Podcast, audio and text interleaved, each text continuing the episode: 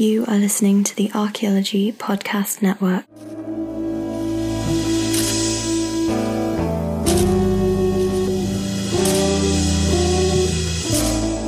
Hello and welcome to the CRM Archaeology Podcast, episode 75 for December 23rd, 2015. I'm your host, Chris Webster. On today's show, we bring on two guests to talk about faith in archaeologists. Not faith in archaeology, faith in archaeologists.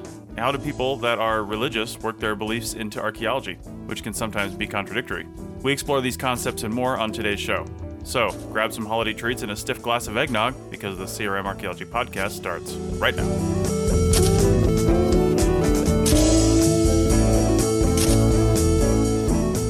Welcome to the show, everyone. Joining me today are Sonia in Utah, Hi. Doug in Scotland, Hello. and Chris in Ridgecrest. Howdy.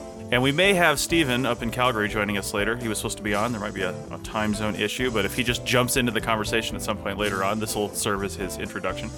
Um, before we move on to our show topic, though, I just wanted to briefly mention, as I did in the opening intro, that this is our 75th episode, and I thought that was it. It kind of snuck up on me. Um, that I just realized when I was prepping the notes for the show today that this is 75 episodes. Our our first episode was on February 11th, 2013 and we had just uh, Sarah Head and uh, Doug Rocks-Macqueen on that episode. And for the most part, our panelists have stayed pretty consistent. We've added a couple people recently, Sonia and Chris. Um, and we've lost a few other people for various reasons. Um, Sarah, because she's doing a new podcast, Archaeological Fantasies, which is really good. Check it on the APN. So, um, and I thought we were going to lose Doug to another podcast, but but uh, that podcast ended up losing Doug. So, um, Doug, Doug, do you have any uh, any any profound words of wisdom after seventy five episodes of the podcast? Not that you've been on every single one of them, but you've been on most of them. Profound words? Yeah, that's probably not going to come from me. Um, I, really feel like you should have Russell or Steven d- should be on this podcast to give us some propa- profound words. I know, I know, I know. Or Doug, uh, Bill, Bill would have some definitely some words. I don't know if they'd be profound, but he'd have words. So Profane, maybe. yeah, he'd probably have some profane words. Yeah, you're probably right. I would just say I'm, I'm thank you everyone for listening for the last three years. It's it's been really great doing the podcast. Awesome, awesome, and doesn't feel like three years either. It's it's it doesn't feel like that at all. Of course, we only do this every two weeks. Um, all right. Well, let's get into our topic for today. Uh, as I mentioned at the very top of the show, um, this about this is about faith in archaeologists, not necessarily faith in archaeology, like like studying faith in archaeology as an archaeologist, but but archaeologists that have some level of of faith or or religiousness about them, however you want to term that. Um, and we've got a couple guests on, and rather than me butcher their biographies, I'll just introduce them, and then we'll get into this show. So, Belinda, we'll start with you. Um, why don't you just tell us a little bit about yourself and uh, what makes you a good fit for this for this topic? I'm happy to be here. I'm Sister Belinda Monahan. I am um, a Benedictine sister of Chicago and an archaeologist. I always wanted to be an archaeologist. I did my first field season at 17, uh, finished up my degree in anthropology in 2000, and have worked at least part time as an archaeologist.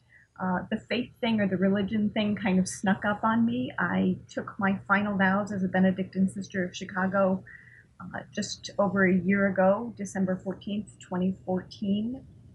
Um, and that's probably all you need to know about me for now. Okay, I'm sure we'll get into more of that later.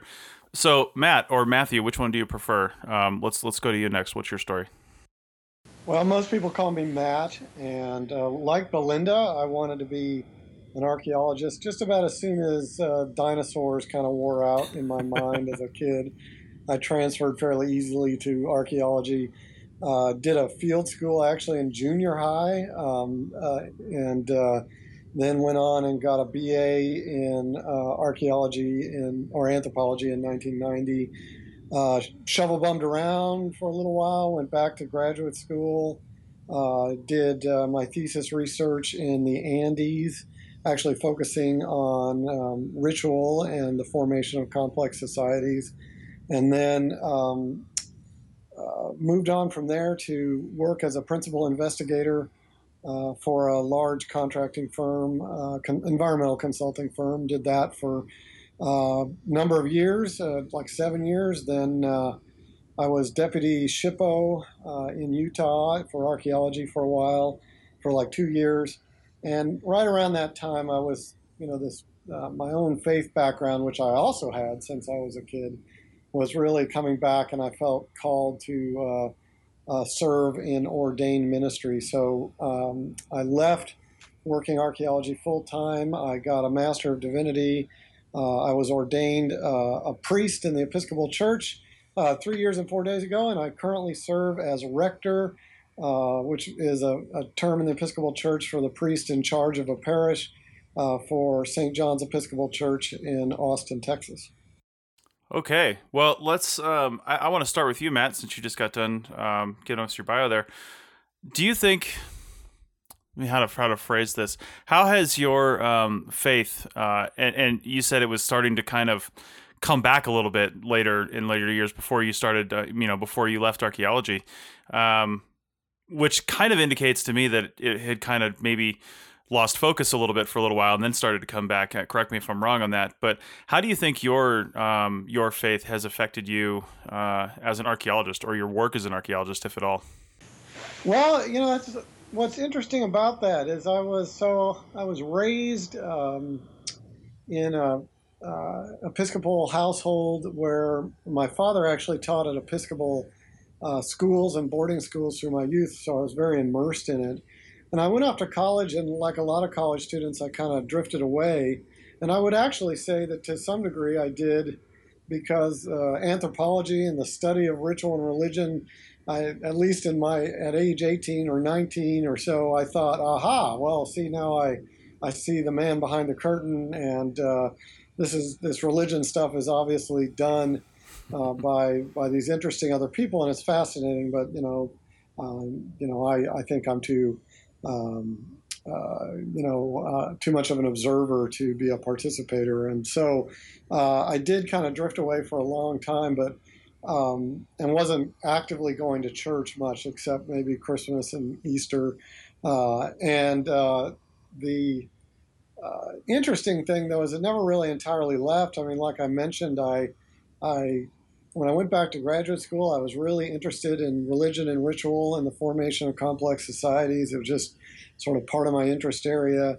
Uh, and what began happening as um, as I started working as a professional archaeologist, I mean, a, that, there it becomes actually a simple story. I just felt like something was missing from my life and felt uh, uh, and as I pondered it, and well, I mean, a, a, good touchstone is when I was working in the Andes um, and on this little island in Lake Titicaca and uh, in this little village that very much practiced traditional, it's native Aymara religion um, in depth.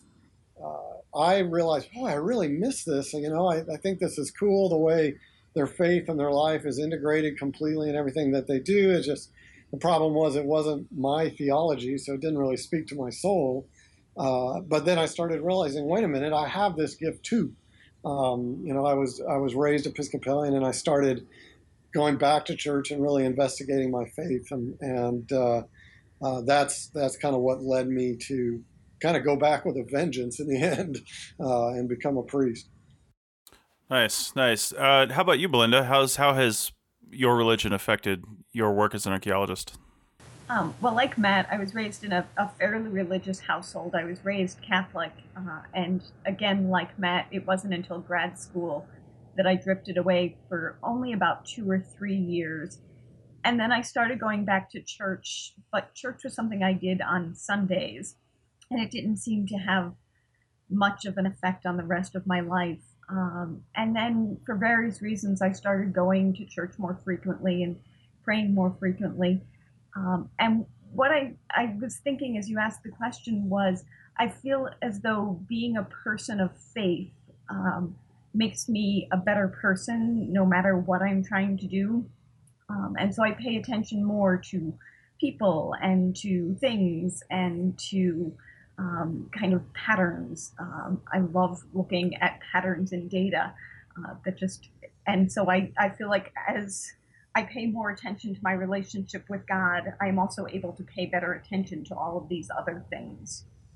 You know, that's interesting that you say that because I was actually just having a conversation with someone last night about this. Um, Uh, real quick before I proceed, though, I'm I'm open with my belief or lack of belief structure. I'm an atheist. I, I pretty much have been my whole life. Um, I mean, my family. I remember going to church when I was a really young young kid, and my parents aren't necessarily atheists, but they never really, you know, religion and going to church wasn't really a big factor in our lives. Let's just put it that way and so I've been always that way. And I've on I'm currently on the executive board of the Reno Freethinkers here in Reno, and you know we do a lot of uh, secular events and things like that around town, and science based events and things like that. So I've had a lot of these um, conversations. Um, and, and one thing I ask people, and I'll I'll address this to you, Belinda, because you just mentioned it. I've heard other people say to me as well that their faith allows them to you know be more understanding with their other relationships and and and see things in a different way and stuff like that. My question is do you really do you need that? You know do, in your guys' opinion do you need some sort of faith like that to really have that kind of understanding? Because i know i've talked to people that think that yes you do. You can't i mean there's people obviously that think you can't even be a moral human being without having faith. Um, they think they're they're they're tied hand in hand um, I obviously don't believe that. I feel like I'm a fairly moral human being. But um, what do you think, Belinda? Do you think that uh, it, it, enhanced your understanding of that? But do you think that that was maybe a requirement for like you in particular? I think for me in particular, it was. Uh-huh. Um, I think I need the relationship with God in order to become who I can be. Well, and that's uh, you know, everybody's different, Matt. Well, I, I, guess on on the personal level, I, I think I I for me personally, I feel like I'm more who I am when when I'm in relationship with God. Mm-hmm. But to get to your question about does everybody need that, um, I uh, I don't know. I wouldn't say so. I mean, I think you, you know, it's clear people can be uh, very good, uh, ethical, principled, moral people, uh, building their ethics uh, without having to set it on any uh, particular um, Christian or non-Christian theology. Um, so you know that's obviously very possible. What I would say in my experience of practicing faith, of participating in faith communities, is being in a faith community is going to put concepts like concern for others, concern for the least among us, concern for justice, concern for creation and the environment. It's going to put that, I think, in a uh, when done right, it's going to put that in your forefront all the time. You're going to be hearing about it on Sunday. You're going to be reading about it in the text that you return to over and over again. If you're a praying person, you're going to be returning to those ideas and, and thoughts in your prayer. So I think it is a, a for people it can be a useful practice. But do you you know? And so if you don't, you know, um, I'm guessing there must be other things you do to help you uh, keep in that practice. Yeah. So, just sort of a, a quick question: How is uh, how has your faith been accepted by your fellow archaeologists uh, in general? Have you received very positive feedback, neutral feedback, negative feedback, or all the above? You want to go first, Belinda, because you're still very much practicing as an archaeologist. I, I'm pretty much full time a, a, a priest. Sure. I, I was actually rather surprised at how well um, my faith was received by uh, fellow archaeologists. Uh, entering religious life was a huge step, uh, and I was very nervous uh, about announcing it to people. Uh, and the people with whom I work have been, to me, amazingly supportive. Uh, my dissertation advisor, who is also currently my boss, came to my final vows uh, people I work with in the field in Armenia have consistently asked about uh, the, what I do in the monastery and how my life is spent. Um, so I'm, I have been, as I say, very pleasantly surprised at how supportive people have been. You know, and I've, I've, I've been sitting thinking, well, Belinda answered what kind of experience I had, uh, uh, and I would say, first of all, there's there's more archaeologists than you might think who who are practicing uh, some form of faith or another, and um, and so uh, you know all all those uh, folks were extremely supportive. Um, I would say, you know, an, an, interesting thing popped into my head is that after I gave a uh, a paper at a professional conference, actually, while I was considering uh, starting the process that you have to go through to become a priest in the Episcopal Church. Uh, somebody came up to me after a paper and said, "You know, I think you missed your calling. You probably should have been a preacher." um, and it was a paper that I had pretty much decided I needed to preach in order to convince people uh, of what I was trying to convey. And so, uh, so in some ways, there have been some archaeologists who kind of encouraged me, whether they knew it or not, uh, along the path. And I'm actually sitting here. I can't think of any hostility from archaeologists. I've had some hostility from some other folks uh, who. Um, uh, you know, were good friends from college or um, that sort of thing, um, but uh, who just could not believe that I would do such a thing or be faithful and had a, a kind of a narrow, limited view of what religion and faith was. It sort of assumed that I was going to not believe in evolution anymore or something like that, and, and were very hostile about that. But um, uh, most archaeologists I've found are either like, oh, okay, or oh that's interesting you know? Right. Yeah i understand the preaching your paper thing. I feel like people think i'm uh, constantly preaching about digital archaeology and using tablets in the field. But uh, but that's another story entirely. Yeah. sonia? Oh well you know i um i found that when i first um uh, when I first came and started working as an archaeologist professionally, I had a little bit of pushback from some of the people that I was working in the field with. Um, uh, they they weren't ridiculing me as a person of faith. Um, I'm a Missouri Synod Lutheran, um, but they were um, challenging whether or not, um, like Matt said, whether or not I believed in creationism or evolution, mm-hmm. or they were asking me if I really truly believed that the Earth was six thousand years old, or you know, just a lot of questions that, as a scientist, I go, well, that's kind of the ridiculous. Why would I think that? Mm-hmm. I mean, I, am a scientist. Um, I I always really like Matt and Melinda gotten a very positive feedback, and in fact know quite a few archaeologists who are people of faith. They just don't advertise it. Right. Yeah, I've got a question. I think probably more for Belinda than Matt, since uh, Matt, you had mentioned that you're you're not as active in the archaeological research. Uh, but my question is, how has your uh, your practice and profession of faith impacted your work as an archaeologist or as an anthropologist? I'm I'm not quite sure what you mean. My practice of faith. Can can you kind of unpack the question? Uh, yeah, I guess to unpack, uh, has has your faith or your worldview changed how you uh, approach archaeological or anthropological research, um, namely in, in studying non Christian cultures? No, I don't think so. I, it, I don't think it affects how I approach cultures. I think um, when I sit down uh, and see patterns in the data or see what the data are telling me about people, uh, I'm more likely to think, I'm more likely to actually think about the people and marvel at the variety of people in the world, uh, in past and present, uh, than I was before faith became such a central part of my life.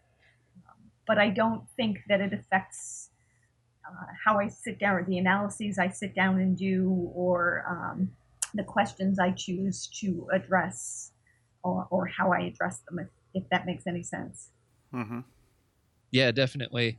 Uh, the only the only reason I asked that, and this isn't, um, you know, this isn't a, a, point of conflict against either of you, but I'm sure you've encountered this uh, through anthropological readings. But you know, in in critical social theory, there's uh, the need to kind of express one's own personal biases, and so um, in critical social theory you're supposed to acknowledge any ideology that you may hold that could impact um, a bias on the study that you have. And so I, I think that, you know, that's not necessarily directed at faith. I think that's directed at just about anything that we could study.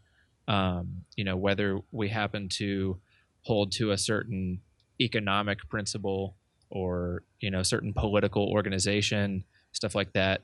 Those are the kind of things that critical social theory could say that uh, impact our uh, ability to interpret past cultures. But I, I, really liked your answer in that you know you you've made an effort to you know that that just doesn't impact how you uh, approach other cultures. And I think that it just calls for mindfulness. Yeah, I, I would probably agree. Thinking back when I was uh, a prac, you know, not necessarily a priest, but practicing archaeology as a faithful Episcopalian. I mean, to me, the the questions, the data were generated by anthropological theory, anthropological research, other researchers, um, and my focus was on the, the, the research areas I was interested in, and and um, you know my uh, and in many of these areas, you know, mobility, stone tool use uh, in the West, that those types of things. It uh, it, uh, it was hard. I would be hard pressed to figure out exactly what my bias might be as a, a Christian um, in those situations. It was just sort of like I'm interested in in obsidian use uh, and uh, and uh, transportation and and procurement over a landscape and and whether you know. Uh, particular theory of Christ's atonement really didn't have anything to do with any of that. mm-hmm. Yeah. All right. Well, we're going to continue this in just a minute after we hear about some other fantastic podcasts from the Archaeology Podcast Network. Back in a minute.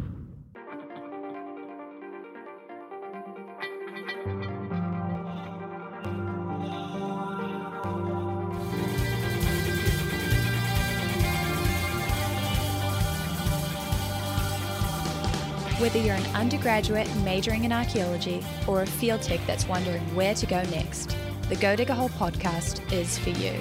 A new series on the Archaeology Podcast Network. Hosts Christopher and Andy answer a wide range of questions from those new to the field, with help from CRM, academic, and public sector archaeologists.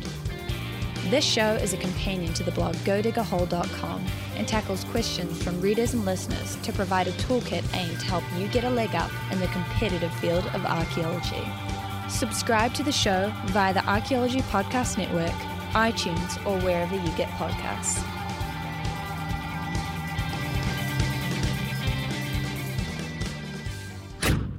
All right, we are back. And Matt, I've got a question for you. Um, I'm a business owner. I own a CRM firm here in Sparks, Nevada, and I've only been about three years, and I've only done uh, two really big projects.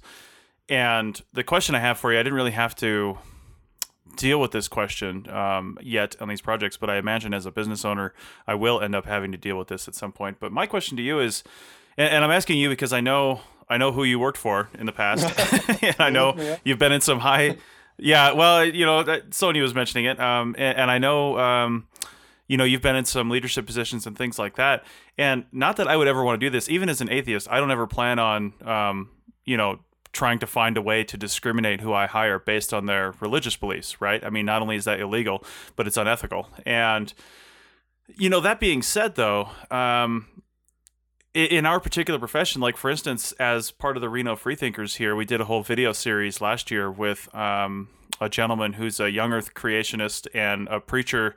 At he was at a church here in Sparks, Nevada, but now he's up in Idaho and having some conversations with him who is a, a definite you know he believes 100% everything the bible has to say without question i mean if he doesn't understand it he just assumes he's not supposed to understand it and he he moves on and i mean he's a young earth creationist and we did a whole two hour video on just noah's ark it was fascinating hearing his worldview on some of this stuff so as a business owner I'm not even really allowed to ask, I don't think, like what religion somebody is and what level of belief they have. But how do you how do you reconcile that as an archaeologist and especially as a leader when somebody could be coming in, writing up site records, mentioning 10, 12,000 year old projectile points that they may not even interpret as 10, 12,000 year old projectile points because their worldview only goes back, in the extreme case, 6,000 years. But I don't just mean young earth creationists. I mean other people whose faith would affect their archaeological interpretation of something. Um, was that ever a concern for you, or, or how would you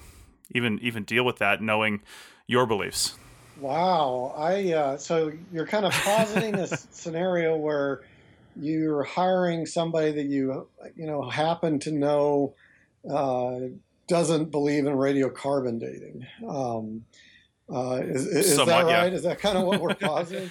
But I- that's that's part of it. The dating is part of it, but also their entire worldview, depending on how, for lack of a better term, fundamentalist they are about their religion. You know, uh, they might just think everything we're finding is completely you know, off the mark. The all the archaeological interpretation we have about a particular region might be completely way off based on their religious beliefs. Yeah, I'm not even sure why a person like that would go into archaeology. Um, you know, it, uh, I, I don't know either. I worked I worked with a I Mormon totally in Utah agree. that had some interesting thoughts on Native Americans. uh, oh, okay. I, I, I see what you mean. Okay, there, there can be Yeah. things like that. I mean, ultimately, I think that uh, working as a professional archaeologist, uh, whether whether you're an academic archaeologist or a, or a cultural resource management archaeologist, I mean, you're working within.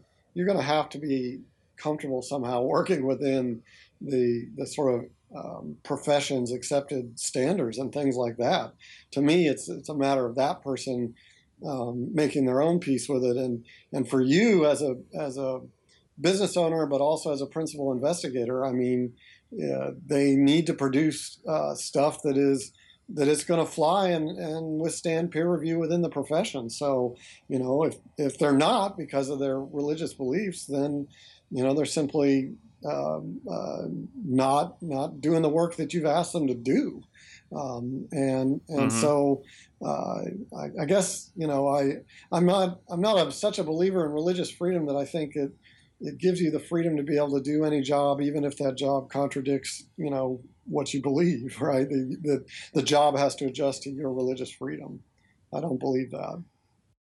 You know, if somebody were um, not able to reconcile their their beliefs with with what was our expected interpretation of what we were doing, is that? I mean, if you let them go because of that, aren't you firing them for their religious beliefs? And isn't that illegal?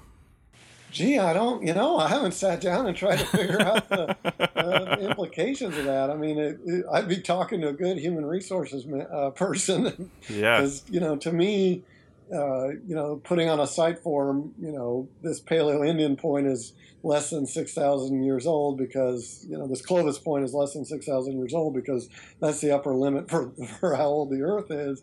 You can start saying this is just not this is not acceptable work, right? uh, within the profession. Um, but you know, I, I think that you would want to, you probably would want to tread lightly and figure out how to document everything very carefully. I, I, I would talk to less a less a priest than a human resources person.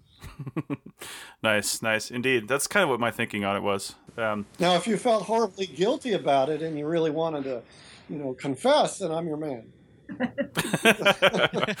sounds, sounds good.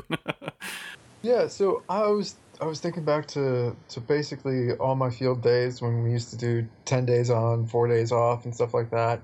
Obviously, you'd be working a Sunday, or you know, depending on your religion, a Friday or Saturday, or you know, um, stuff like that. And in my experience, there wasn't, or there was no sort of organized setup, or anyone, as far as I know, that I worked with, um, regularly attending churches and stuff like that. And you know, when you're out in the field, you could be in the next state over and stuff.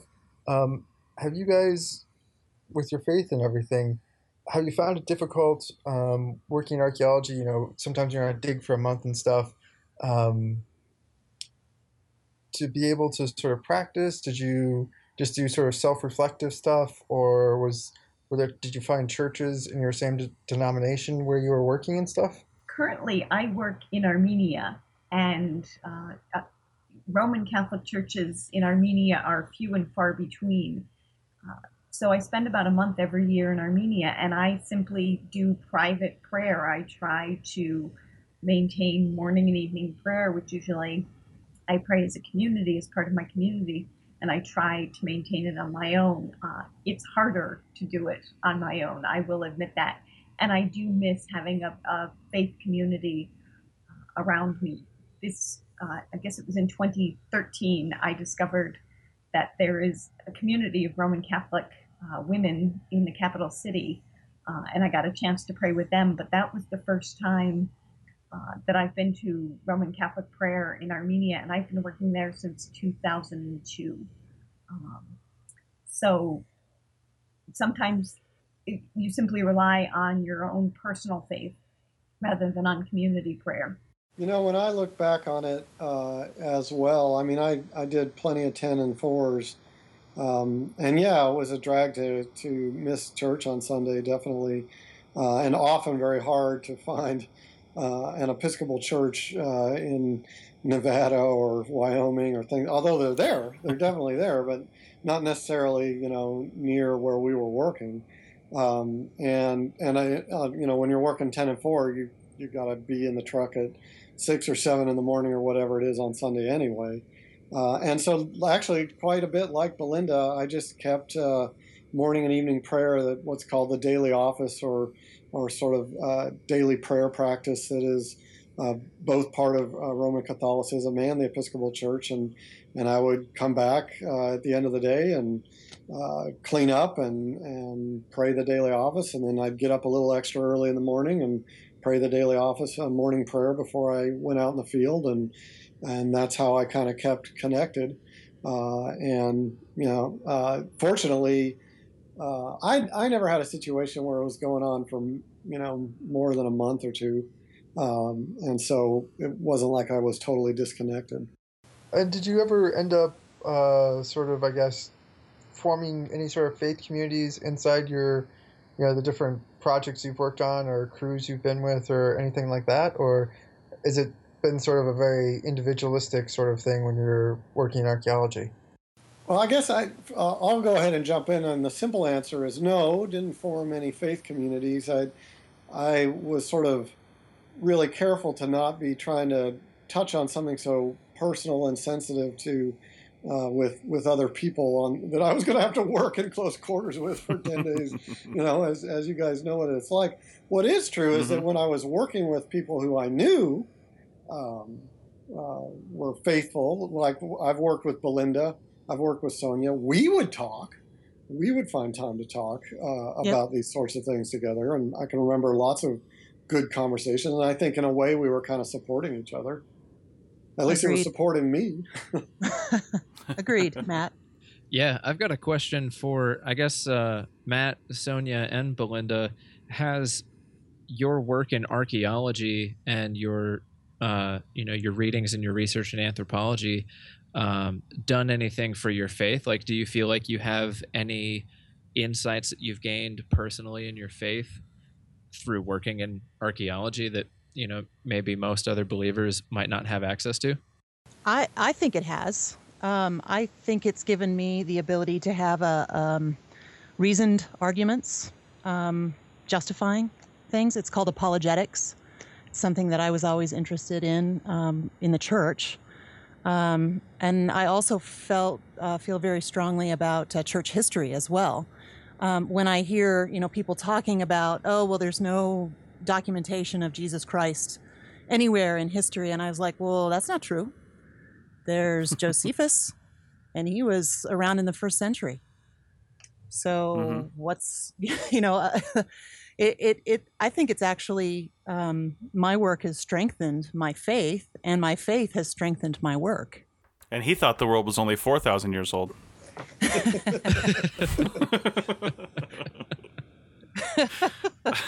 At least something's changed. I just got that joke. yeah. um, Belinda, Matt, you want to go, Belinda? Sure. I was thinking, uh, as you asked that question, last year or the year before, I was studying Catholic social teaching. And I had a moment where I was sitting with the woman who was teaching me, and I, I had a moment where I thought, oh, wait a minute, what this document is saying is it's a critique of capitalism as we practice it today. And it's it's presenting a different way of living. And I had a moment because it seemed so natural. And I suddenly had a moment where I thought, but that's what I'm doing in archaeology is presenting different political systems or different economic systems. And but it, it just struck me as very that I it hadn't occurred to me that that's what Catholic social teaching is doing is presenting a different way of living in the world. Uh, and so it, to me that was kind of the moment where archaeology and faith came together and the archaeology, what I've been saying in archaeology all along, suddenly illuminated uh, what I was trying to do with my faith. Okay. You know, I've got a question for you guys, and, and Belinda, maybe I'll, I'll throw this to you since you're doing archaeology right now. Um, you're an archaeologist right now. Have you ever encountered a situation, um, whether re- recently or whenever, uh, during archaeological research that you were directly involved in that you know you you uncovered something or an idea or something like that that was counter to your faith and your beliefs? No, I haven't, and I'm not sure what I could encounter or uncover that would be counter to my faith. Okay, well, that's interesting. How about you, Matt? Uh, no. Uh, uh, again, working entirely in the new world, uh, it uh, uh, the the odds are, and and um, I like Belinda. I also um, have a hard time imagining what would, particularly because you know, a, a, archaeology, as we know, is much better at describing big patterns of behavior over a long period of time rather than specific people, events, or moments. Although it can do that, it's just much more rare. Um, mm-hmm. And so, you know, uh, it would be hard for me to imagine um, uh, encountering something uh, that, that would overturn it. Although, what I would say is I can imagine. Um, archaeological discoveries, not in my field. I didn't work in Near Eastern archaeology or biblical archaeology at all. I can imagine archaeological discoveries that would disprove a thing or two that that uh, was you know uh, disprove something stated in the Bible or something like that. I can I can imagine that, um, but since I don't take the Bible literally, it's hard for me to imagine it precipitating a crisis of faith. Okay, I think that's the the key point there is taking it taking it literally. Because um, I mean, as a scientist, even though you're not directly involved in some of the biblical archaeology, um, and some of the stuff that either you know confirms or denies things that are uh, accounted for in the Bible. Uh, I mean, as a scientist, you you could look objectively at the research and say, you know, give an opinion based on that. And if you're a literalist, I could imagine you'd have a, a really hard problem with some of the stuff that's found. well, it's yeah. true. And in fact, I guess back to your first question about archaeology informing your faith. I mean, one of the things that mm-hmm. I do a lot of when I'm teaching is actually reining people in when they bring me something they think proves something out of the Bible that's that's know, I don't know where they get it, but in various and sundry places, and and I usually have to say, well, we got to really rein this in, and and you got to understand, you know, dating radiocarbon dating itself is probably not pre- precise enough to, even if you found the right thing to really you know answer this question, um, that sort mm-hmm. of thing. So I I spend a fair amount of time sort of trying to help people be realistic in their expectations of archaeology uh, and faith, because uh, again, um, the the kinds of questions that you ask in faith, the kinds of questions you ask in archaeology, kind of uh, what you use as data are different things. Okay, well, we're going to end our second segment here and come back in just a couple minutes and wrap this up. Back in a minute.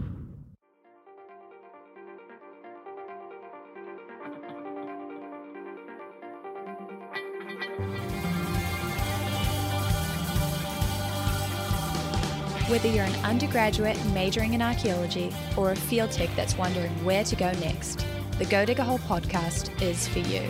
A new series on the Archaeology Podcast Network. Hosts Christopher and Andy answer a wide range of questions from those new to the field, with help from CRM, academic, and public sector archaeologists. This show is a companion to the blog godigahole.com and tackles questions from readers and listeners to provide a toolkit aimed to help you get a leg up in the competitive field of archaeology. Subscribe to the show via the Archaeology Podcast Network, iTunes, or wherever you get podcasts.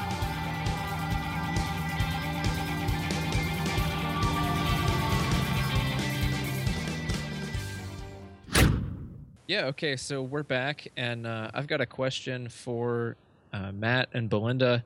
Um, it's the opposite of a question that was asked earlier about responses that you've received in archaeology. This question is Have you received any um, criticism or, or doubts from your fellow believers since you were practicing archaeology?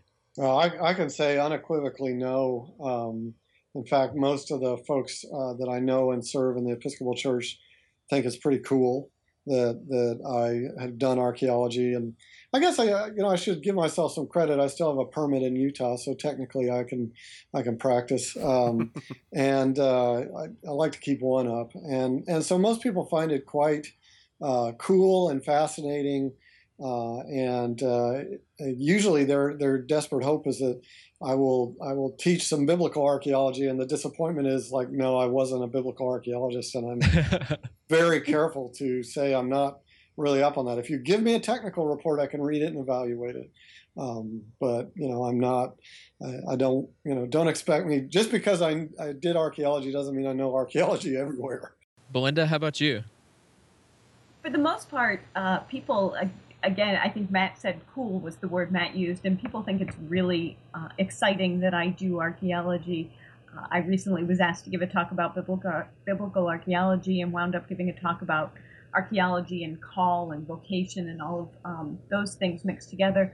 Um, my community has expressed some doubts as to whether I could make a living or earn uh, sufficient money, uh, whether I could fit it in as a ministry uh, within monastic life. Uh, I'm out in the field for about a month every year, um, and how I was going to work my research around community life uh, was a question that has come up. And most people, I've been able to do it for about seven years, and most people have said to me, you know, we think it works for you. Yeah, yeah, Belinda, Belinda, I couldn't imagine wearing that nun habit while shovel testing in uh, Louisiana. That would just be. Uh, That would just that would just be terrible. he does not wear a habit, so I just. Oh, okay. yes, that will be unbearably hot. right. You can't even wear short sleeve shirts down there in the summertime. It's too hot. Yeah. Um, all right. You know, I want to. Um, I want to take this a little bit, uh, a little bit different, a little bigger um, of a question here. And, and Belinda, we'll start with you. Um, what impact, if any, do you think the uh, the sort of resurgence of fundamental beliefs uh, in this country is going to have in archaeology. And what I mean by that, I mean we're seeing in like the the whole political sphere. I mean people are people are using religion as a as a you know as a political tool and as a and almost as a weapon not in like a terrorism sense but you know like as a as a as a thing to engage people with. And and because of that they're becoming more polarized on one side or the other. And and and it seems like a little more fundamental. Do you think this is going to have an impact on archaeology or archaeologists moving forward and the type of archaeologists we'll we'll have coming out of classes in the next you know five ten years if this continues I don't know whether it will have an impact on archaeologists and the way archaeologists are taught, although I imagine someone coming in from a high school that taught uh, creationism might have a hard time in a human evolution class. Uh, I wonder too about funding, uh, public sources of funding for archaeology, and whether it will be more difficult for archaeologists to get funding mm. because of that's a good point. Beliefs. Um, or or whether that funding will will go away from the uh, you know from the federal side because of certain beliefs in, in Congress and things like that. Yeah. Yes. Yeah. Matt, what do you think? Uh, actually, I, uh, a lot of uh, shared uh, thoughts uh, with Belinda. The uh, my the first thing that popped to my mind is you know National Science Foundation funding for archaeology feels like every whenever it comes up again in the funding cycle, you always have to write letters in again to try to convince people that the pitiful amount that's given to uh, archaeology within the NSF is is worthwhile and well spent. And and I I could see you know I would worry about particular people holding particular beliefs, gaining positions uh, of power on certain funding subcommittees and things like that, that that could do a lot of damage there. I would worry about that um, first and foremost, uh, more than almost anything else, because I think you know our our academic training systems for archaeology are, you know, for the most part, uh, funneling uh, funding uh, trained anthropologists who, you know, the, who believe the paradigm that archaeology is operating under. Yeah, so this is actually sort of taking back to something you said, Belinda, and I was really, really intrigued when you were talking about you know you take a month off to sort of go dig in in the Caucasus Mountains in that area and um, Armenia and whatnot, and then most of your rest of your time is monastic life. Could you tell us a little bit more about that? And generally, I guess, just to give a little guidance, um, what, what would be like your typical year of how you combine your archaeology sort of digging plus your monastic life? First, I have to say I'm not a cloistered monastic. Uh, so, kind of a typical year for me is we just started uh, the liturgical year uh, at the beginning of December with Advent. Um, and I spend most of the year with my community. We do morning and evening prayer together. Um, and I work at my office in the monastery uh, doing research for most of the year. Uh, this past summer, I did not go out into the field, but I spend about a month uh, every summer in the field, and I try to work that around. Uh, the Feast of St. Benedict is July 11th, and we often have community events around that day. So um, I'm probably very difficult to work with in the field in that I try not to be uh, in Armenia for that particular um, holiday, a holy day. So um, it's just a matter of scheduling field work for when I don't have community obligations. Um, but for the most part, it doesn't look all that much different than it did before uh, I became a monastic. So, um, this is, is kind of a question for uh, for Belinda and Matt. Um, uh, although Doug, Chris, and the Chris's can uh, kind of chime in here a little bit, Chris squared. Um, so, uh, in the Christian faith, which is basically the three that we're that Matt, Belinda, and I are kind of uh, talking about right now, uh, emphasizes following the leader mostly. Um, although, you know, uh, for me, I, I always thought that God gave me a brain, so I should use it and question everything, much to my parents' dismay. Um, how do we reconcile science with that? Um, especially in a faith that emphasizes that that following rather than leading. What do you guys think? And when you mean leader, uh, Sonia, are you sort of talking about um, uh, God being your ultimate leader? God, um, Jesus? Bible, the Bible, yeah. uh, the letter of the law versus the intent of the law. Um, you know how how I, I get a. We, earlier we were talking about um, the response that we've had from some of our uh, our, our, fellow Christians um, as scientists, um, and many of the questions that I received were how can you possibly be a scientist and a Christian? That doesn't make any sense. How can you be a good Christian? And in fact, one of my friends who is an atheist actually said, Sonia, you're a you're a Lutheran, but you're a bad Lutheran. and I just go, you know, I, I, like I said, God gave me a brain. I use it. I question everything. I look at uh, when I look at, when I read the Bible, I look at the intent of that what what was written was that meant to be a historical perspective on some, some issue that took place back then? Um, do i you know uh, i look at it from a scientific perspective. I can't know the mind of god you know? I i am not that great. I'm not that smart. I'm not omnipotent and omniscient. Um, I, I i i can't know how long a day was um, in his eyes so, how can I possibly know, other than counting back uh, the ages of all of these old people in, in the Bible, um, that the earth is actually 6,000 years old? When to me, scientifically, it appears to be 4.6 billion. Or, yeah, it just it makes no sense.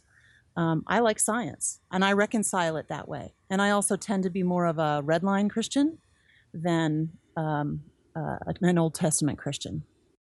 Matt, Belinda, what do you think? Well, you know what I've been sitting thinking is that while I try my best as a person of faith to, uh, in my particular case, to follow Christ, to be a disciple, to do what I think I'm called to do, um, I also recognize my own limitations in being able to understand. Uh, you know, I don't think God God has yet to just dictate to me something nice and clear, you know, um, and and uh, and and give me. I just haven't been been blessed with any kind of uh, absolutely clear vision, and so within my own with my own faith, uh, Episcopalianism, which is a branch of Anglicanism, we have always sort of had what we call a three-legged stool of how we uh, look at the world and integrate our faith with the world, and that is scripture, tradition, and, and reason. Uh, and so, yes, we take scripture very seriously, but we also listen to other mem- tradition. We listen to other members of our church, of uh, of the Christian faith, other theologians, other ideas, Uh, and then also uh, we use our own minds, and so we're doing our best to to put that together. And ideally, we're doing it within a practicing faith community where we're talking to other people, so that uh, we don't, you know, sort of go out uh, uh, and wander off into the weeds. we have we have people to help us pull back in and make sure that what we're talking about is or proposing or developing as ideas of what we ought to be doing is is is not just something of, from our own ego. So um, so to me, yes, I try to follow Christ as my leader. Um, my ability to do that is shaped both by my community, by Scripture, and and by my own mind and reason. Like you, I I think. Uh, I've been given a brain. There's a line in the Psalm: "We are marvelously made." Um, and so I, you know, I think my brain is part of that too. Yeah. And I don't think that, for me at least, uh, being a person of faith necessarily means that I can't also be a person of questions.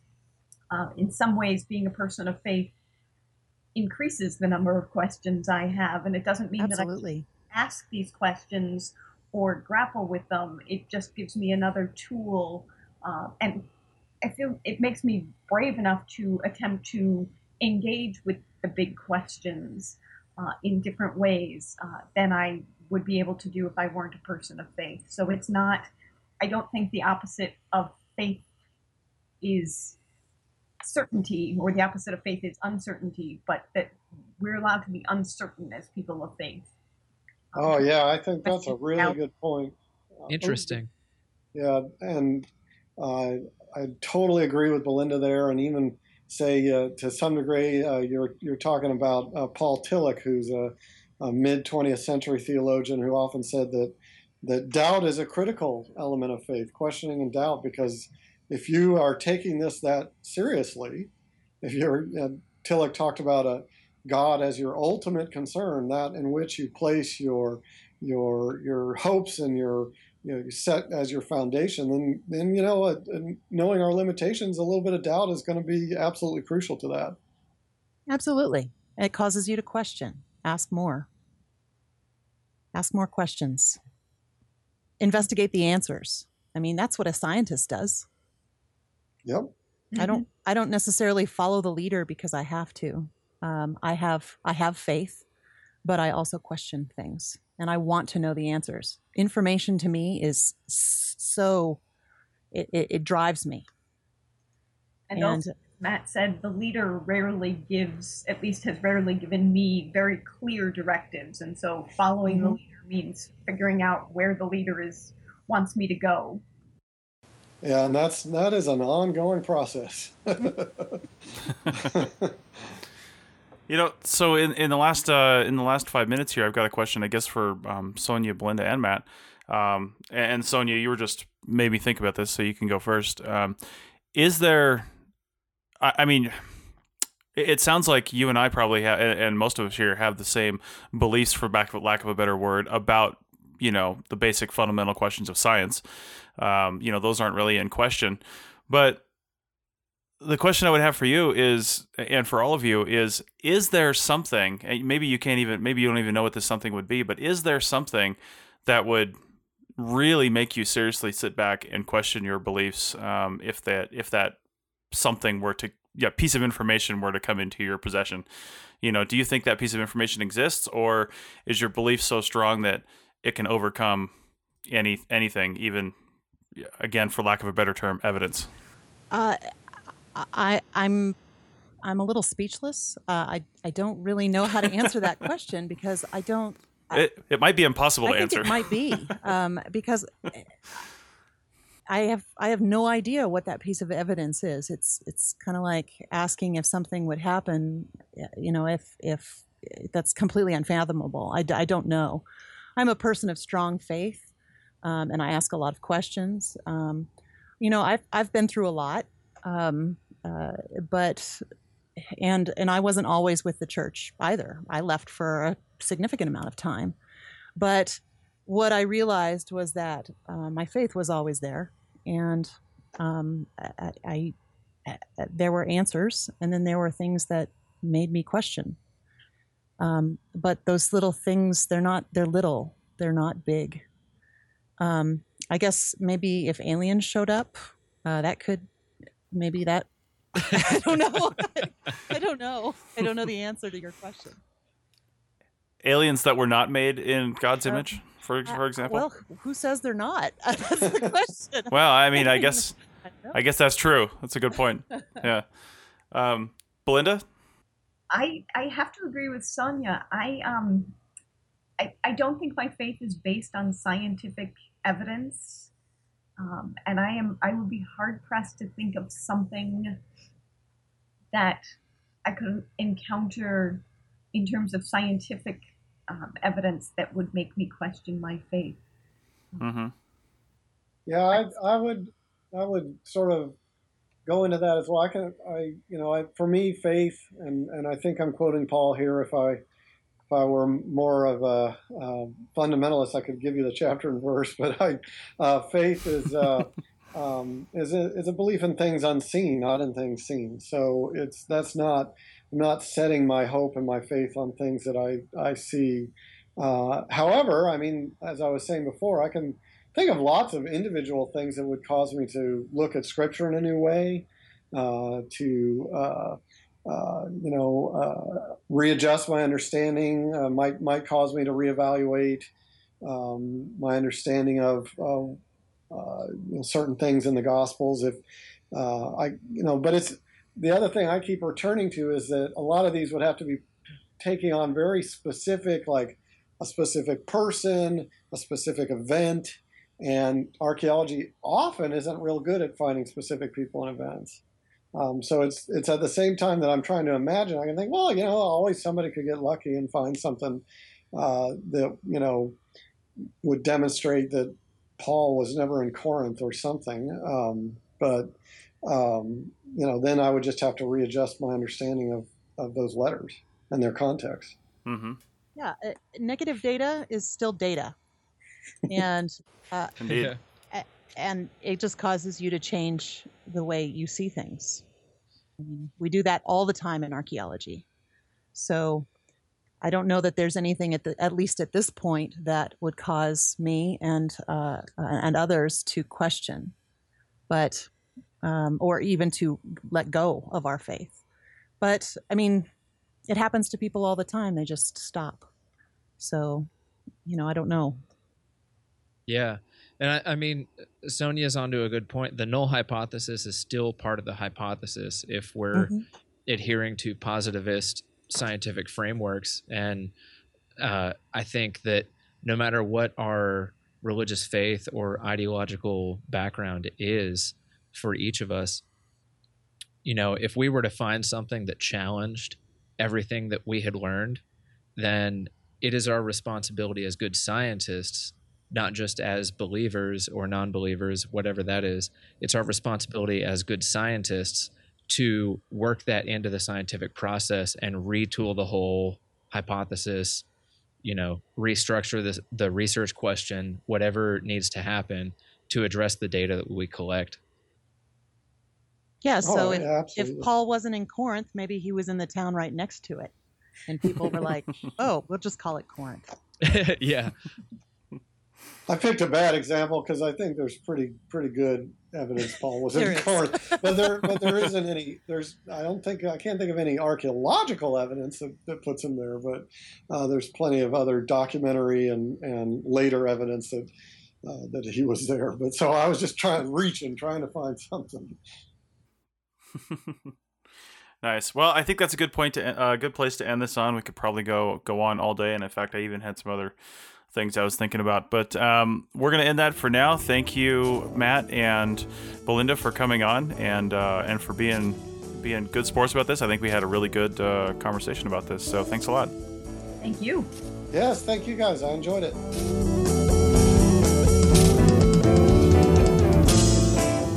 That's it for another episode of the CRM Archaeology Podcast. Links to some of the items mentioned on the show are in the show notes for this podcast, which can be found at www.archaeologypodcastnetwork.com forward slash CRM Arc Podcast. If you like the show and want to comment, please do. You can leave comments about this or any other episode on the website or on the iTunes page for the episode. You can also email me at chris at archaeologypodcastnetwork.com or use the contact form on the podcast webpage. If you'd like us to answer a question on a future episode, email us. Use the contact form on the website or tweet your questions with the hashtag CRMArcPodcast or you can tag at ArcPodNet in your tweet. Please share the link to the show wherever you saw it.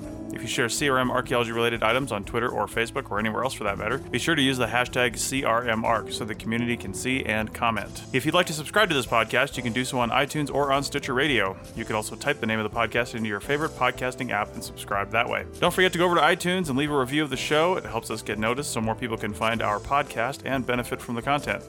Also, send us show suggestions and interview suggestions. We want this to be a resource for field technicians everywhere, and we want to know what you want to know about. Also, please consider donating to the Archaeology Podcast Network. Your donations help fund our bandwidth and contribute to our editing costs. Thanks to everyone for joining me this week. Thanks also to the listeners for tuning in, and we'll see you in the field. Goodbye. Bye. Bye. Bye bye. Bye. Bye. There it is.